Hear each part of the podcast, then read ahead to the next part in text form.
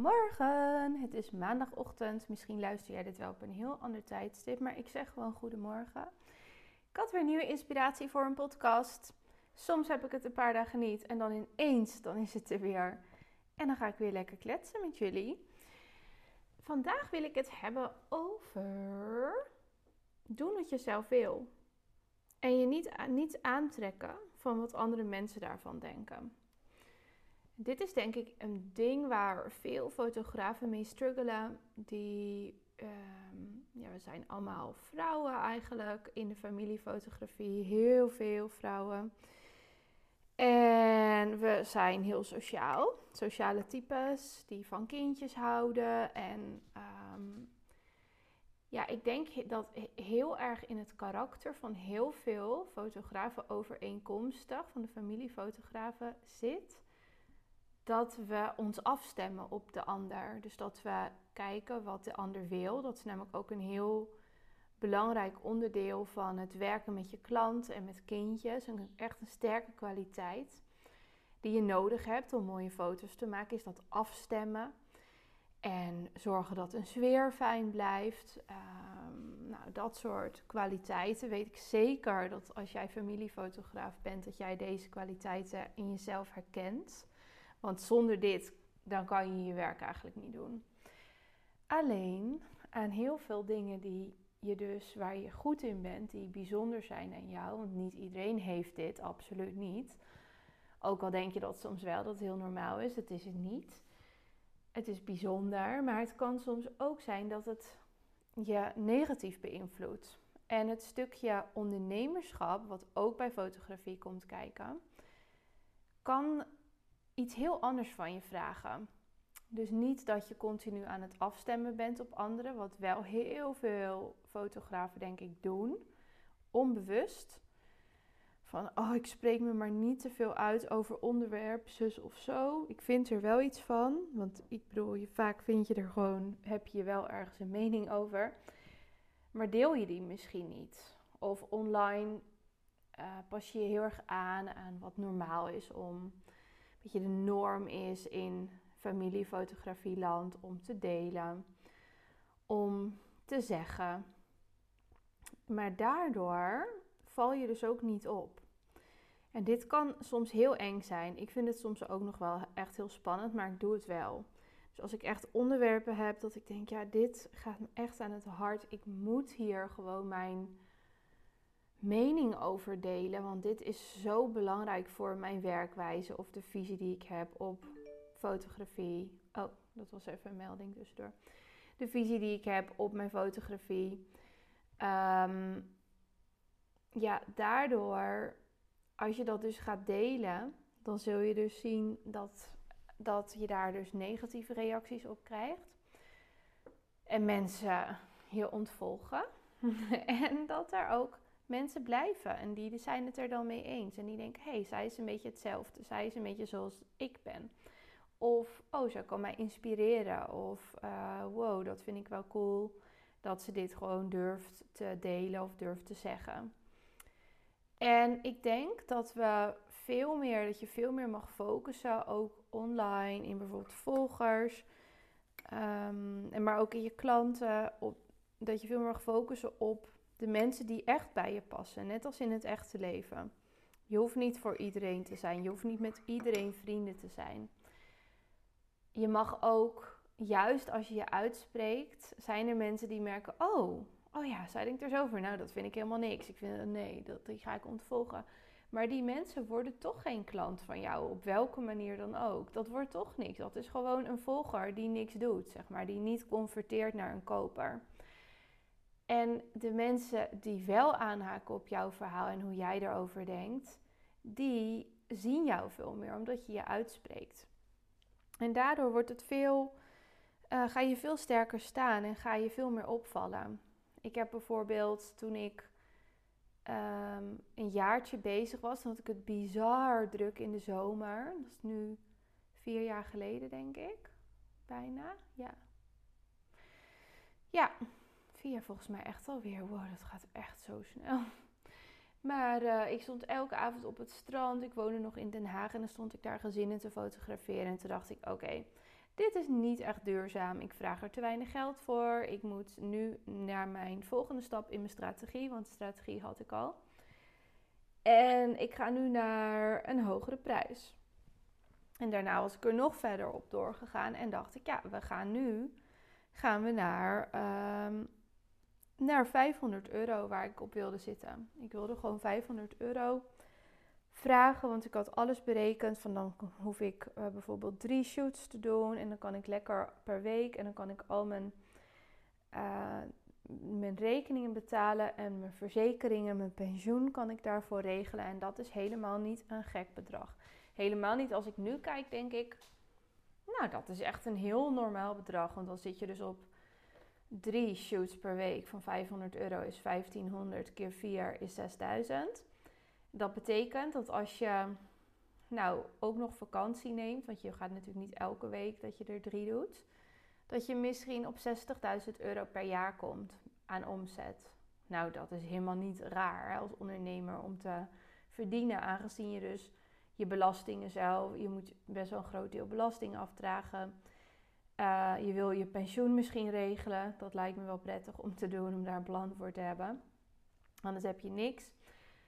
En je wil ook wat sparen. Je wil je verzekeren, bijvoorbeeld voor arbeidsongeschiktheid. Nou, dat soort dingen. Je apparatuur verzekeren. Uh, je hebt natuurlijk ook nog allerlei andere kosten. En in je eigen ontwikkeling wil je investeren, zodat je vooruit kan. Dus, en meer dan drie shoots doen, dacht ik, ja, dan wordt het wel een soort lopende bandwerk. Dus ik ga er dan niet meer doen. Dus drie is gewoon prima.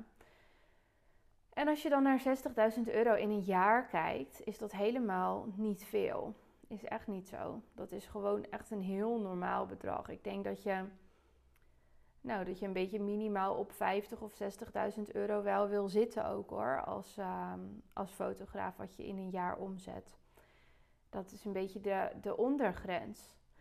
En wat ik heel grappig vond, is dat ik dus toen echt mensen kreeg die, die mij bericht stuurden. Dus dat waren gewoon niet klanten, dat waren fotografen. En die gingen dan dus echt zeuren. Want het is natuurlijk totaal niet, het is helemaal niet opbouwend of zo. Ik heb er helemaal niks aan, zij hebben er niks aan. Ja, dat je dat nu al durft te vragen, bla bla bla. Even vergeten dat, ook al ben je nog bijvoorbeeld een jaar was ik bezig. Mijn business ging echt keihard. En je hebt natuurlijk niet alleen je fotografieervaring. Ik had ook zoveel andere ervaring die ik inzette tijdens het fotograferen. Waar ik een studie voor had gedaan, waar ik heel veel werkervaring al in had als uh, contentmaker. En ook als beeldmaker al. Maar mensen rekenen je gewoon openlijk af op zoiets. En gaan dus niet eens dat ik het dan deelde, het is 500 euro. Maar die gingen dan dus op mijn website kijken en zagen dan 500 euro en dachten, nou, belachelijk. Ik ga haar nu een bericht sturen op Instagram dat ik het echt, dat je dat al durft te vragen. Ongelooflijk. En toen heb ik daar natuurlijk me echt niks van aangetrokken. Maar het is wel echt verbazingwekkend dat mensen dat soort um, reacties dan geven. Terwijl je ook kan denken, als je dus echt een beetje strategisch bent en slim bent, denk je, oh, een andere fotograaf die heel hard aan het groeien is nu, gaat 500 euro vragen. Wow, dit is een vet positieve ontwikkeling in de markt. Want dat betekent dat deze prijzen nu veel normaler gaan worden. Want ik bedoel, een paar jaar, vier jaar geleden vroegen mensen ook hele ervaren en super goede fotografen gewoon 250 euro. Weet je hoe hard je dan moet werken als je dat als je op zo'n niveau zit en dan dat nog vraagt, dan dacht ik, nou, dan moet je zo ontzettend veel doen. Dat is niet normaal. Dat is veel te weinig gewoon. Dat is echt veel te weinig. En um, dus je zou hem ook helemaal anders kunnen bereiken. Van wow, wat goed dat iemand dit doet. Dat betekent dat ik dat ook kan gaan doen. Dat ik er ook naartoe kan groeien. Maar mensen zien het meteen, nou belachelijk. Echt heel erg grappig. En er waren natuurlijk ook genoeg mensen die dachten, nou, good for you, weet je wel. Ik heb ook wel berichtjes gekregen van fotografen die zeiden: Oh, en hoe heb je dat dan gedaan? En, en hoe reageren mensen daar dan op? En vinden ze dat dan niet te veel? En nou, op die manier. En het is zo grappig, want het is dus als ik dus was gebleven in die mindset waar ik het net over had in het begin van de podcast, dat afstemmen. Ja, dan had ik ook 250 euro, maar heel erg lang gewoon maar dat bedrag gevraagd en dat was het dan. En dan was ik hier helemaal niet gekomen. Terwijl ik nu denk, ja, dat is, dat is gewoon, ik vind dat echt een normale prijs. Als je ervan van gaat leven van je fotografie, is 500 euro echt een goede prijs om te vragen. Wat ik trouwens ook een leuke, een leuke vind. Ik was laatst even met mijn jurist uh, allerlei zaken aan het uitzoeken rondom fotografie en rondom de cursussen en workshops. En toen hadden we het er ook over van fotograferen is, hoe wij het hebben ingestoken, is een uh, inspanningsovereenkomst die je aangaat en geen prestatieovereenkomst. Dus bij mij is er geen prestatie afgesproken als iemand mij boekt. Dus je krijgt niet een bepaald resultaat. Het is de inspanning. En het is een hele, dus de uren die ik erin stop. Daar betaal je dan voor. En daar komt dan een bepaald resultaat uit. Maar dat weet ik nooit, want ik ben in mijn creatieve proces. Dus je hebt nooit een fixed resultaat. En dat is alleen maar leuk en maakt het juist lekker creatief. En als je nadenkt over dat je fotografie een inspanningsovereenkomst is, dan ben je dus ook, als je net begint, je bent je aan het inspannen. Je hebt de apparatuur, je bent je uren aan het besteden aan die shoot. Waarschijnlijk nog veel meer uren dan wanneer je een paar jaar bezig bent, omdat je dan veel sneller kan werken. Maar dat is iets om over na te denken. Van, en ook om je misschien te helpen om een wat hogere prijs te gaan vragen en daar stapjes in te gaan zetten. Want hoe je het ook bent of keert, als je hiervan wil leven, dus je hebt de droom om, om uiteindelijk dit helemaal te gaan doen, dan heb je gewoon een plan en een strategie nodig. En dan moet je weten waar ga ik naartoe, in welke stapjes, wat is het einddoel en het, en het eindstation, zeg maar, hierin. Waar ik op dit moment me op focus, want daarna komen er weer nieuwe doelen natuurlijk. Maar deze kan daar ook bij helpen. Dat je ook bedenkt van, het is ook de inspanning die je levert en alle uren die je erin stopt. Dat maakt het misschien ietsje makkelijker. Maar goed, het is dus gewoon heel erg helpend om je eigen pad te blijven kiezen en te blijven delen wat jij wil. Ehm, jammer dan als mensen daar niet mee eens zijn. Maar weet je wat het, het positieve daarvan is? Als je merkt dat je een negatieve reactie krijgt, dan dat betekent dus dat je iets doet wat anders is, dat afwijkend is, dat uh, opvalt. En dat is weer een ingrediënt om weer meer te groeien. Dus dat betekent eigenlijk is het alleen maar een aanmoediging dat je op de goede weg bent en dat je het juiste aan het doen bent. En ik denk dus dat als je deze strategieën niet, niet maakt, bijvoorbeeld prijsstrategieën, waar je naartoe wil groeien met je bedrijf, uh, dat je het allemaal maar ziet, dat je uiteindelijk uh, daar kun je dan verstrikt raken in, nou daar heb ik het in een andere podcast ook al over gehad. Dat de markt en de klanten jou, alles bij jou bepalen. Dus dat je heel dienstbaar bent. Dat zit ook, denk ik, heel erg in ons. In vrouwen die dit werk doen als familiefotograaf. Dat dienstbare en dus dat aanpassen. Maar je mag dus naast dat stukje, die kwaliteit, echt een, veel meer een zakenvrouw, een ondernemersvrouw zetten. En een, een vrouw die weet wat ze wil en waarom ze dat wil. En het zijn ook, ook heel grappig. Dat uh, gaat ook het boek The E-Myth over. Dat gaat over al die verschillende rollen die je in je bedrijf hebt. Kijk, jij bent als. We zijn alleen in het bedrijf, in principe. Je bent de uitvoerder, dus je bent uh, de fotograaf, je bent de editor, je bent de marketing manager, je bent de finance uh, manager. Je gaat over als je iemand aanneemt, HR doe je. Uh, maar je bent ook nog de algemeen directeur. Maar heel veel mensen die zijn dus alleen maar de fotograaf en de editor, zeg maar, dus de uitvoerder. En die zijn dus niet de directeur. En die zijn ook niet de financer, uh, financial planner of hoe noem je dat, de financial, financieel directeur. En die zijn ook niet de manager. Dus die gaan ook niet kijken van nu moet dit gebeuren, dit heeft prioriteit, dit moet ik nu gaan doen. Dus die zijn er alleen maar, oké, ik ben fotograaf, ik ben fotograaf. Nee, je bent in eerste instantie ondernemer en je, de uiting daarvan is in de fotografie. Maar je bent een ondernemer als je dit pad opgaat. En ik denk dat dit een punt is waar veel mensen zich dan op kunnen verkijken en tegenaan lopen. En zien van, oh shit, dit, uh, ik zit helemaal verstrikt erin. Na een paar jaar gebeurt dat dan vaak. Hè? Dat, je, dat je dan denkt, ik word hier niet meer blij van. Ik word helemaal geleefd door mijn agenda.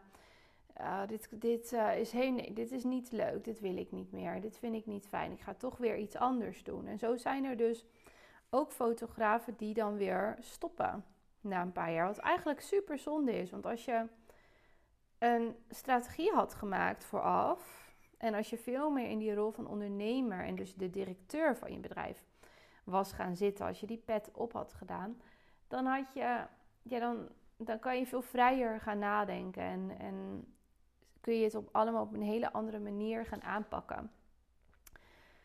Ik denk dus dat dit stukje ook heel erg belangrijk is in het visie vormen, strategie, uh, maar je ook hierover uitspreken. En daardoor dus ook weer opvallen in deze markt. Voor nu was dit hem eventjes weer. Dit was mijn inspiratie. Ik kan nog alle kanten op gaan. Ik kan nog veel meer vertellen, maar dat ga ik niet doen, want dan wordt het een beetje onsamenhangend, denk ik. Ik denk dat hij zo helemaal leuk was. Ehm, nou, ik hoop dat je er wat aan hebt. Heel erg leuk trouwens als je het wilt delen, want dan ontdekken meer mensen mijn podcast en kan ik er meer tijd aan besteden, want dan maakt hij veel meer impact. Dus als je denkt, ik wil nog veel meer podcasts horen van jou, dan uh, deel hem vooral in je stories. Dat helpt mij weer. En dan zie ik je de volgende keer weer. Doei!